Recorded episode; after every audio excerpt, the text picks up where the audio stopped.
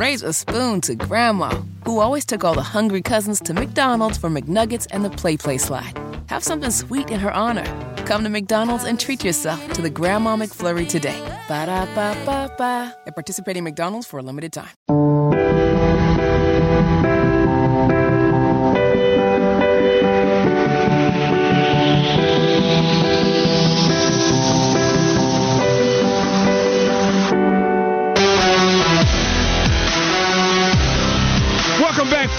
Is the Wes and Walker Show, Sports Radio 927 WFNZ. And we are in here hatching some major plans, folks.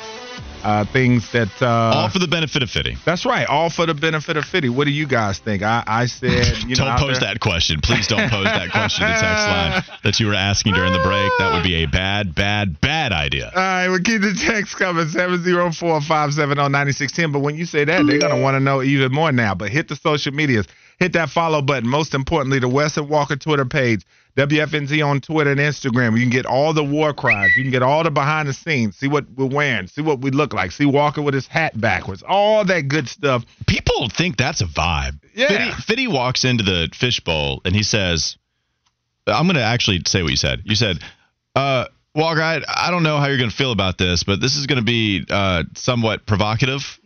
Um, I just think that you wearing your hat backwards, it you you act like you don't give a bleep.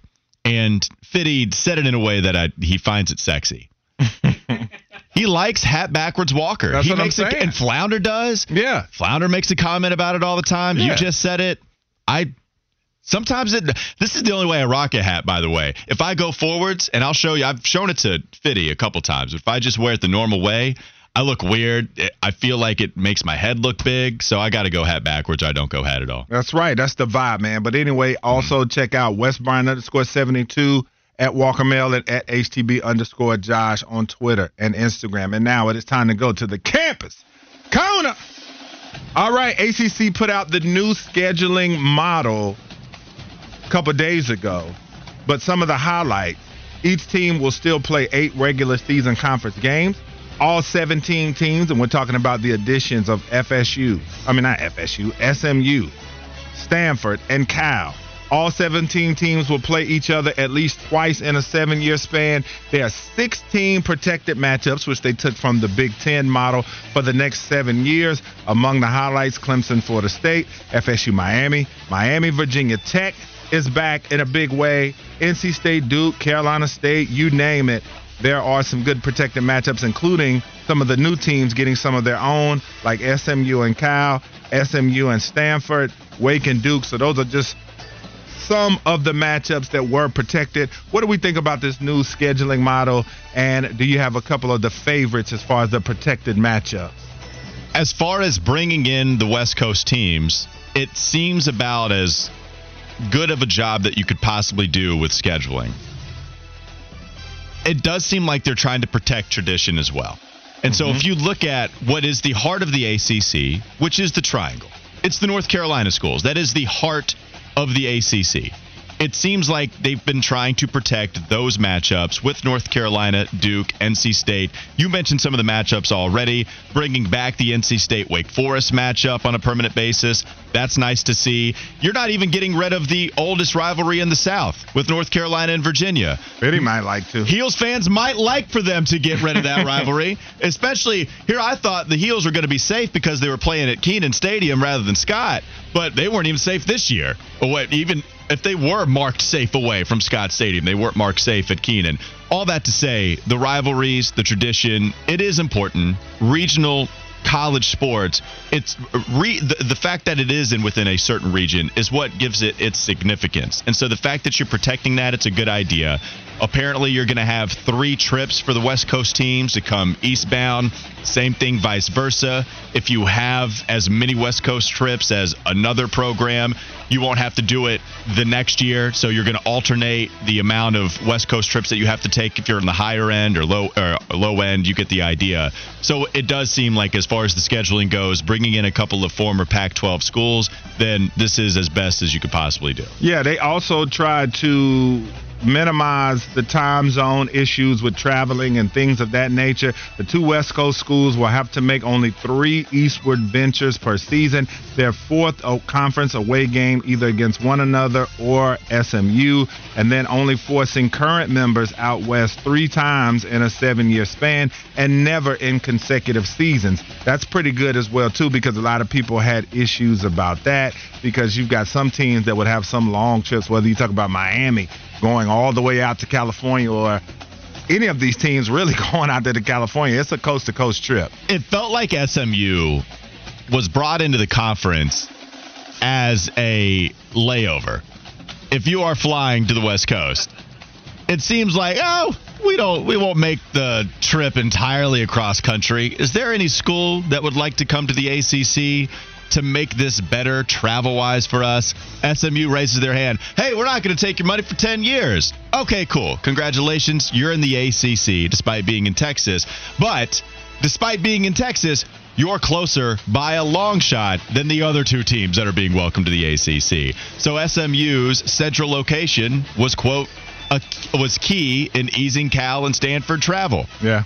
It's just funny that I, I have to imagine a large part of bringing them into the conference was to have them be a meeting place. It's meeting someone. Hey, I don't want to go all the way over to where you are, so you just want to meet at SMU? True. All right, that's cool. Yeah. All right. Well, let's welcome him into the conference. Yeah, and Fitty, so with you being an ACC guy as well, what were your thoughts on this new scheduling model, and what were some of your favorite matchups that were protected? Sorry, I was cutting up Hunter Bailey. I mean, look, you know I'm gonna. We're two for two on that. We yeah. got two days in a row. I mean, look, you know I'm gonna look at it and see that the, the, the Carolina games being protected, where you got to play the Dukes, the Virginias. Although I think I'm starting to change my tune because I've beaten the drum that I don't want to lose the South's oldest rivalry. No one gives a damn about the South's oldest yeah. rivalry. It's all about the Deep South, Georgia, Auburn. I just can't wait to watch ACC games at 10:30 at night with my team. Wait, it feels like you don't know what you're asking for though, because if you're saying you care about the Deep South with Georgia and Auburn, I hope you don't mean that you want North Carolina to play those schools, because if it doesn't go well against Virginia, it's absolutely not going to go well against the other schools you name. No, I I, don't want to see an SEC school really ever again in, in, my lifetime as a Tar Heel football fan. So, I mean, like what, or Wes, you and I we talked about this. They were going to go to the protected matchups. Um, and I think for the most part, they got it right. It's just going to be interesting seeing Carolina, Clemson, Florida State on the West Coast in a conference game at 10:30 at night on a Saturday. And now, as we turn the page and look at the ACC football standings, there are six teams with two losses. College football playoff poll came out last night. Florida State and Louisville, the only two ACC teams there. And so they are at the top of the league. Louisville at four and one. Virginia Tech is at three and one. Florida State is at six and zero. Oh. There's a lot of football nuts. to be played.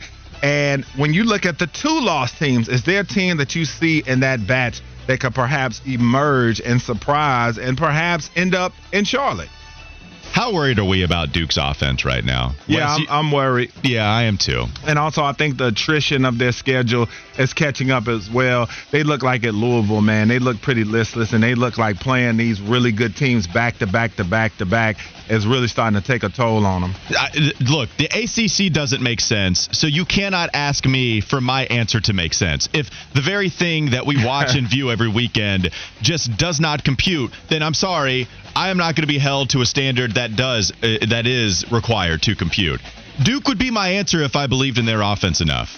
But the offense, it's scary now, Wes. I, Duke clearly was the team because that defense is something that you could trust. They had a big old letdown in the fourth quarter against Florida State. If you wanted to say that was because they lost Riley Leonard, they lost a little of the mojo, it affected the other side of the ball. But even with him, their passing game has been. It's, very underwhelming. Even when they were winning, it, we just thought at some point the passing game is going to rear its head, and it never did. And they're not scoring a lot of points. Even their win against NC State, 24. Loss against Florida State, 20. Uh, loss against Louisville, 23. So, and I imagine you're saying two lost teams in conference is what you're saying, yes. correct? So, yes. as we look at this, I'm sorry. I can't quit North Carolina. I can't. I can't. I want to. Duke Duke is still probably my answer, mm-hmm. but it's close between those 2 mm-hmm. I- am going to give Duke a little more of the benefit of the doubt because their defense is legitimately good, and you could have Riley Leonard show up out of nowhere in the passing game. So Duke will be my answer. But Wes, it's I, I got to keep it real. It's not like North Carolina's too far behind. We said it two days ago. Yeah. It's not that North Carolina is atrocious. It's that they can lose to anybody, but they have enough talent to beat anybody. And that's why the wild card that is Carolina Blue makes me believe, even when they go up against a top notch opponent, they have a chance to beat you.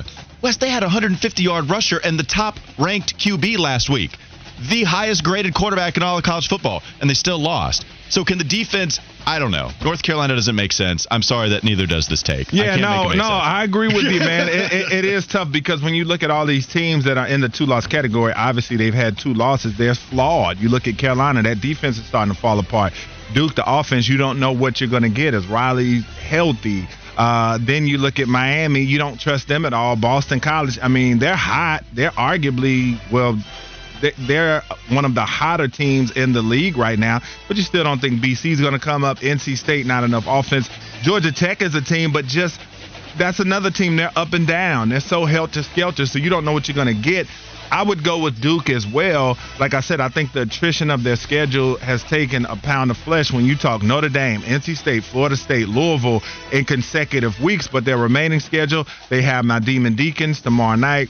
Then they've got North Carolina, which is the biggie as well.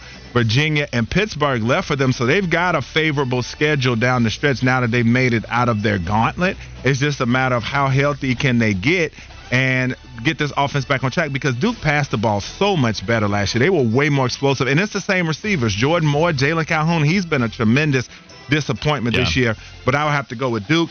And then uh, college football playoff poll comes out. Uh, really quick question one Ohio State number one. Do we agree with that? And then is Louisville a formidable threat to FSU's playoff hopes because it looks like they could be on a collision course for one another here in Charlotte? Yeah, I, I think Florida State would hold on in that matchup, but that's no slight to Louisville. They have been, I mean, absolutely, they've been uh, playing very well. As far as the college football playoff rankings, does feel like Washington deserved to be in there. It, it feels like that with a win over Oregon. They've been relying on the eye test, but that means I would have to take Florida State out, and I think Florida State is a top four team. LSU is coming back to strengthen their schedule, especially if they can win this weekend. I don't have a big problem with Washington being the fifth team here. I think with Florida State looking the part, I do think that with Washington and the eye test, which clearly matters, Washington being behind Florida State because Florida State's defense is good and we've seen Jordan Travis continue to be on what is a Heisman campaign. You could flip that either way, but I'm cool with Florida State. Well, I think what's dangerous to Florida State coming down the stretch is Washington has so many games against ranked teams, and if they can get through that gauntlet and win, I think that they could end up possibly leapfrogging the Noles. oh yeah, they, Uh, they absolutely could. Then again, I don't agree with Ohio State being number one. Georgia's won 25 straight. They're dominant. They're smashing teams. I don't think they should be removed until somebody beats them. So I disagreed with that one as well.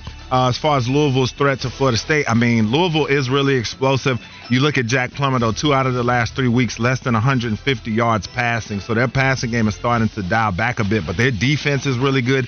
Jawhar Jordan's back in that lineup now. They're really, really explosive. But yeah, real quick, I, I did ask you, did you agree with Ohio State being one? Um, I would have had Georgia. Raise a spoon to Grandma, who always took all the hungry cousins to McDonald's for McNuggets and the PlayPlace slide. Have something sweet in her honor. Come to McDonald's and treat yourself to the Grandma McFlurry today. Ba da ba ba ba. At participating McDonald's for a limited time.